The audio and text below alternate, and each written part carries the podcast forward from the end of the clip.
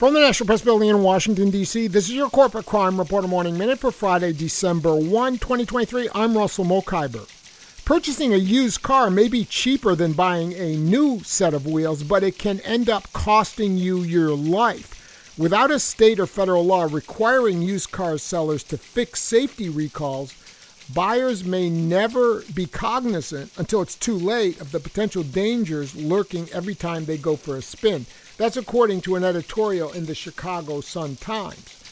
Defects that lead to safety recalls but go unrepaired could result in a fire or collision, causing serious injuries or worse, death. Even when drivers aren't hurt, they are likely to end up paying higher car insurance premiums after such wrecks. State and federal lawmakers should enact new legislation that would mandate used car sellers to fix the cars. For the Corporate Crime Reporter, I'm Russell Mokhiber.